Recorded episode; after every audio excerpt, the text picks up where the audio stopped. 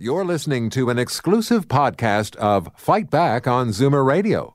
Heard weekdays from noon to one. Oh, no. Fight Back with Libby Znaimer on Zoomer Radio. Welcome back. Are you feeling blue today? It's the third Monday in January, also known as Blue Monday.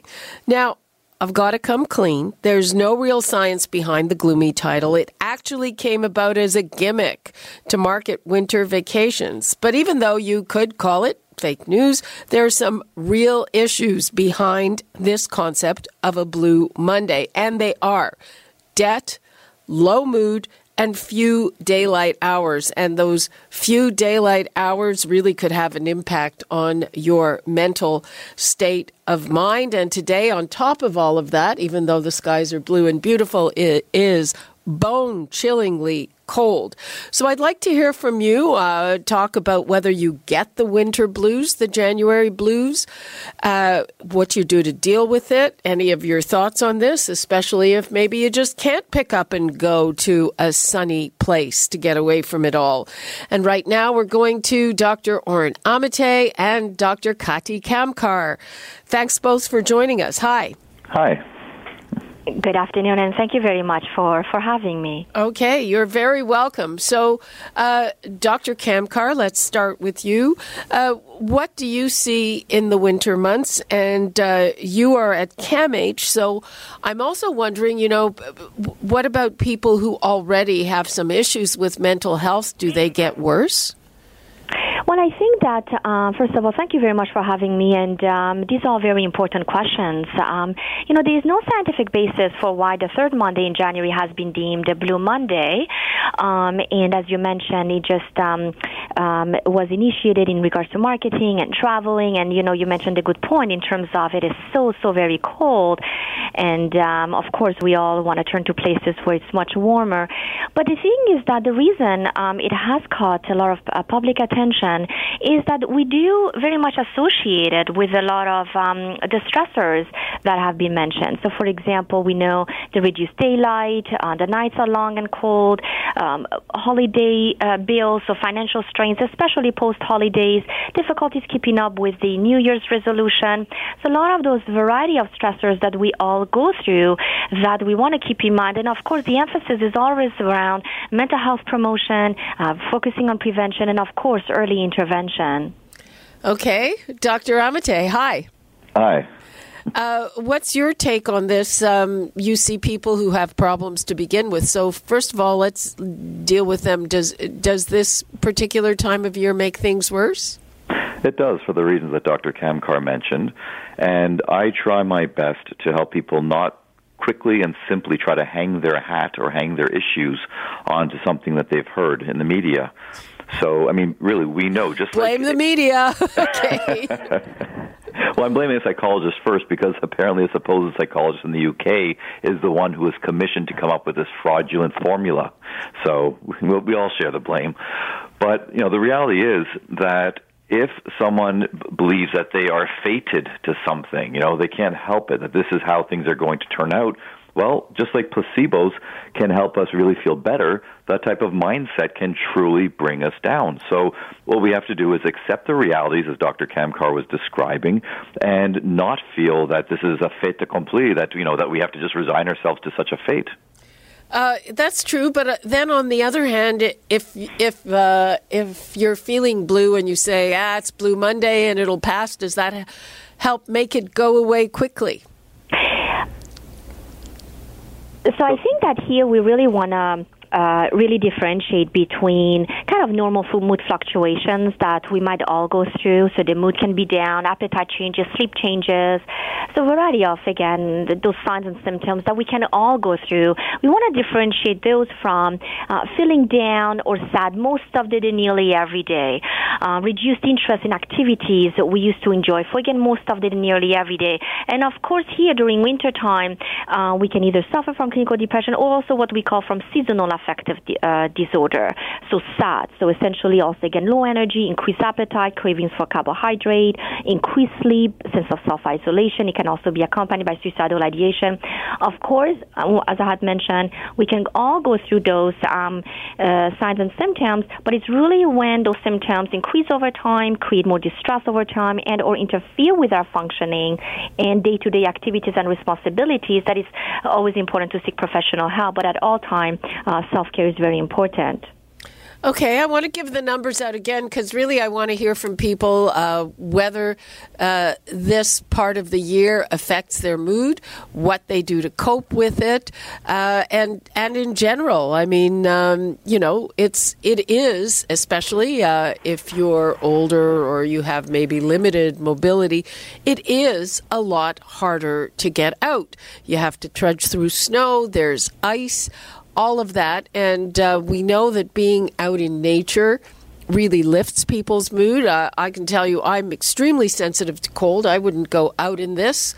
You know, it's limiting in that way. So I want to hear from people. 416-360-0740, toll free 1-866-740-4740. And really, you know, we used to hear about these treatments of going under a kind of lamp if it is truly seasonal affective disorder. Dr. Armitay, how do you get the official diagnosis of that? Well, Dr. Kamkar described the symptoms that would characterize depression in general, and in order to have seasonal affective disorder, they would have to show that the majority of the episodes that you experienced in the past 2 years happen at a particular time. Now, normally it is winter. Some people can get it at other seasons as well. But it has to be at that time, and it can't be attributed to something else. Like, for example, people who work or don't work, you know, during winter times, if they find themselves, you know, not doing what they normally do, they're feeling down because they're not working, they're, you know, more lethargic, that wouldn't necessarily qualify as a seasonal or other type of depressive disorder. But, you know, that's really what it is. And the important thing is, in Canada, about 3% of people will actually receive the diagnosis, but if you ask them, far more, maybe 15, 20, or 25, depending on this survey, percent of people will say, oh, yes, I have this. And that's why I think it's really important, as Dr. Kamkar was saying earlier, or as you were saying as well, to distinguish between feeling blue, feeling down for the day, and seeing whether you are really experiencing a potentially serious mental health issue. Okay, let's take a call from Maria in Whitby. Hi, Maria. Hi, how you doing? Fine, how are you? Not too bad. Not too bad. Go ahead. My comment is basically about empty nesters. A lot of parents forgo having children till they're older. By that I mean in their 30s. So when children go off to college, quite often at Christmas time is the opportunity when they see their children.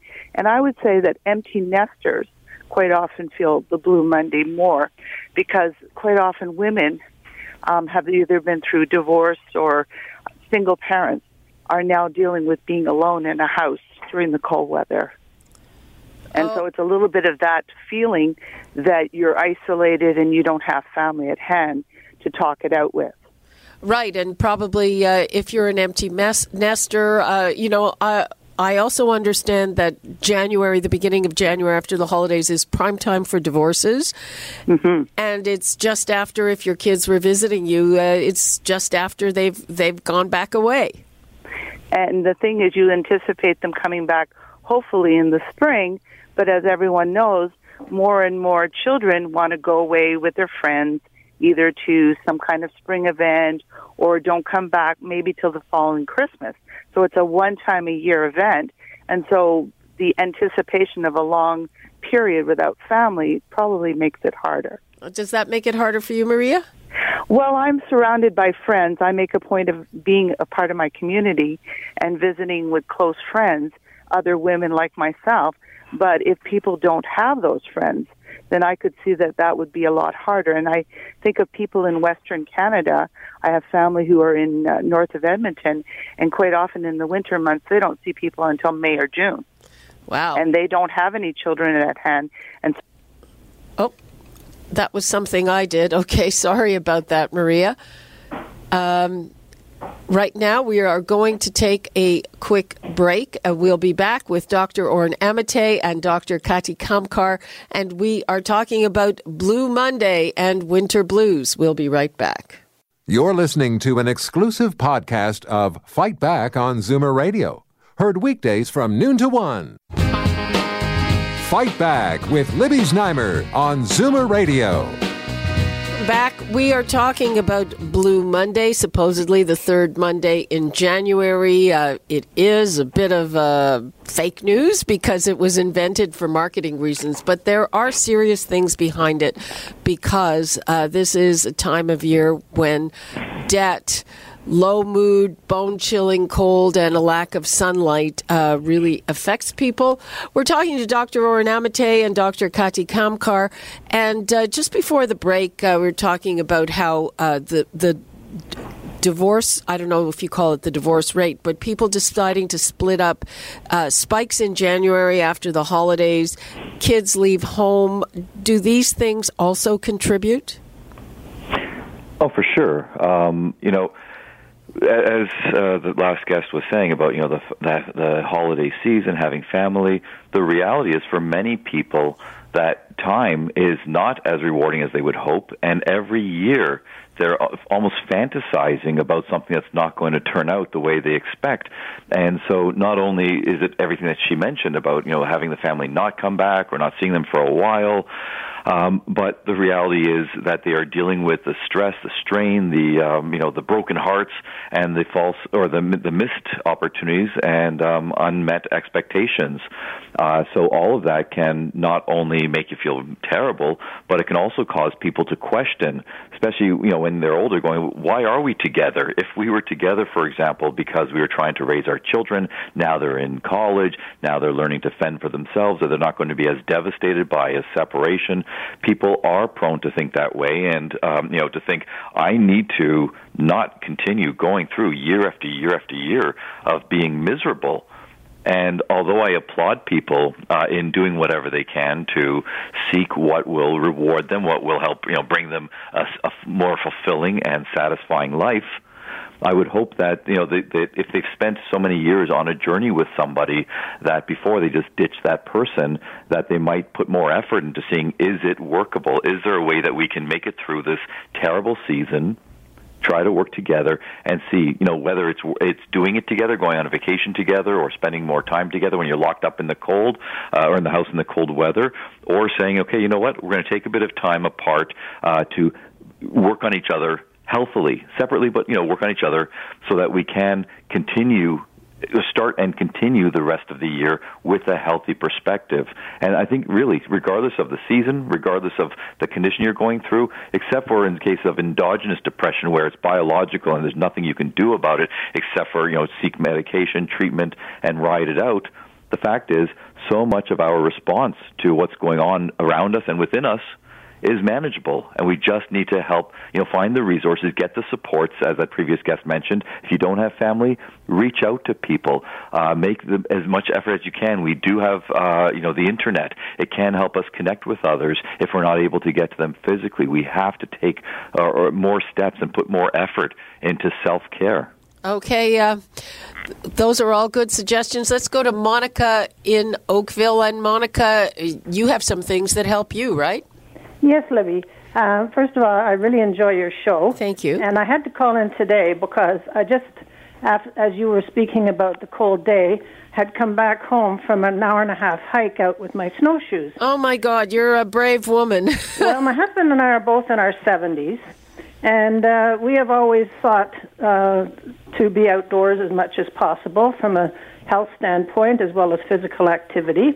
And I honestly think that a lot of us at this age, we seem to think that the only thing that gets us out of the house is going to a doctor's appointment or a specialist's appointment or God knows what. But the fact is, you just have to be a little bit more proactive about your daily activities and about your health. And unfortunately, when most people do turn to this age, their roles tend to change from being caregivers of some sort rather than being proactive about their own health and the way they spend their day. And this is, you know, my husband and I have no children, so basically we're not in a caregiver role for that very reason. But on the other hand, we certainly make an effort to keep our own health and to get out there and be proactive about the weather. And a beautiful sunny day like this is not a day to be indoors. Okay, well, good luck to you with that. Thanks for your call, Monica. Okay, Libby, thank you. Yeah, it's true, especially as we get older, the difference in people who keep themselves fit, whether it's outdoors or indoors, and people who don't, is huge. So, Dr. Kamkar, how does exercise play into this? You know, I think that all the comments are very much so important, and especially what Dr. Armitay really mentioned in the importance of seeking care and seeking support, and especially very much working on our sense of self and sense of self-worth, and very much developing a healthy view of ourselves. So as part of that, it's very much how can I develop my own mental health package? Self-care, as we always know throughout the year, always, every day, tremendously important. So you just mentioned exercise, absolutely. You know, people tell me sometimes, I don't have time to go to the gym, or I got my membership, I wasn't even able to make it, or I hate going to the gym, or I don't have enough finances to cover my membership. And I tell them, I said, you need to focus and do what works for you. And it's an individualized approach, and it's about creating our own healthy lifestyle. And of course, we have to go through a lot of trials and errors and a lot of flexibility to be able to build our healthy lifestyle. And whatever that works for us also today might work for 1 week, might work for the next few years, or maybe it's not going to work within maybe after tomorrow. Because again, our needs and our wants and the stressors and priorities also change over time. So flexibility is always important. Going back again to the importance of self-care and the mind-body connection, that's always important to keep in mind, because health is health. Whether we're talking about physical health or mental health, health is health. And exercising, we have enough literature showing that even 15, 20 minutes of exercise every day can be tremendously helpful. Walking outside 15, 20 minutes a day, or of course during the days where it's tremendously cold, any exercise that we can do at home, very, very important, can be very helpful. Stretches, exercise, anything that we can do. And right now there are enough videos or YouTube that people can watch, and then hopefully gradually develop the motivation. And gradually, of course, we always know with practice it gets easier and easier. But in addition to exercise, it's also around healthy diet and adopting regular eating schedule. Again, it's very important, always keeping in mind the mind-body connection. So healthy diet and also proper sleep habits, and of course, as Dr. Armitay mentioned, the importance of seeking support. It could be with loved ones, the family, friends, colleagues, or it could be professional help. Seeking support, very important. And also avoiding the social withdrawal, social isolation. And I always tell people to set a balance. And whatever balance right now that works, again, can change tomorrow. So balance is really around, you know, getting the connections that we need, seeking the connections and the gatherings and seeking support, and then also the time that is needed to rest, to be alone, to recharge our batteries. So it's really around finding our own individualized balance approach. Okay, I think that's talking about taking responsibility. I want to provide a note here, and apparently Toronto Public Libraries will provide sunboxes if you ask for them, and that's the light therapy, and that makes a lot of people feel better. So, you know, if you want to try that, you can go to the library in Toronto and ask for that, see if that works for you. And Dr. Armitay, in 30 seconds or less, what would you like to leave us with? I don't want to keep repeating everything we've said, but it really is about self-care. It's really about being attuned to yourself and to your needs and to your condition. And as Dr. Kamkar was saying, that mind-body connection is so essential. And, you know, you don't have to be perfect in any area. Improve a little bit. And especially the part about the physical activity, little stretches, squats, thing that you can do, at any time, even if you're just sitting there watching TV, you can do a little bit of exercise. So, don't feel that it's an overwhelming problem to deal with. These are small steps that you can take to make yourself feel better, even if it's just a bit better. Okay. Thank you very much, Dr. Oren Armitay and Dr. Katy Kamkar. Thanks a lot. Thank you so much. You're listening to an exclusive podcast of Fight Back on Zoomer Radio. Heard weekdays from noon to 1.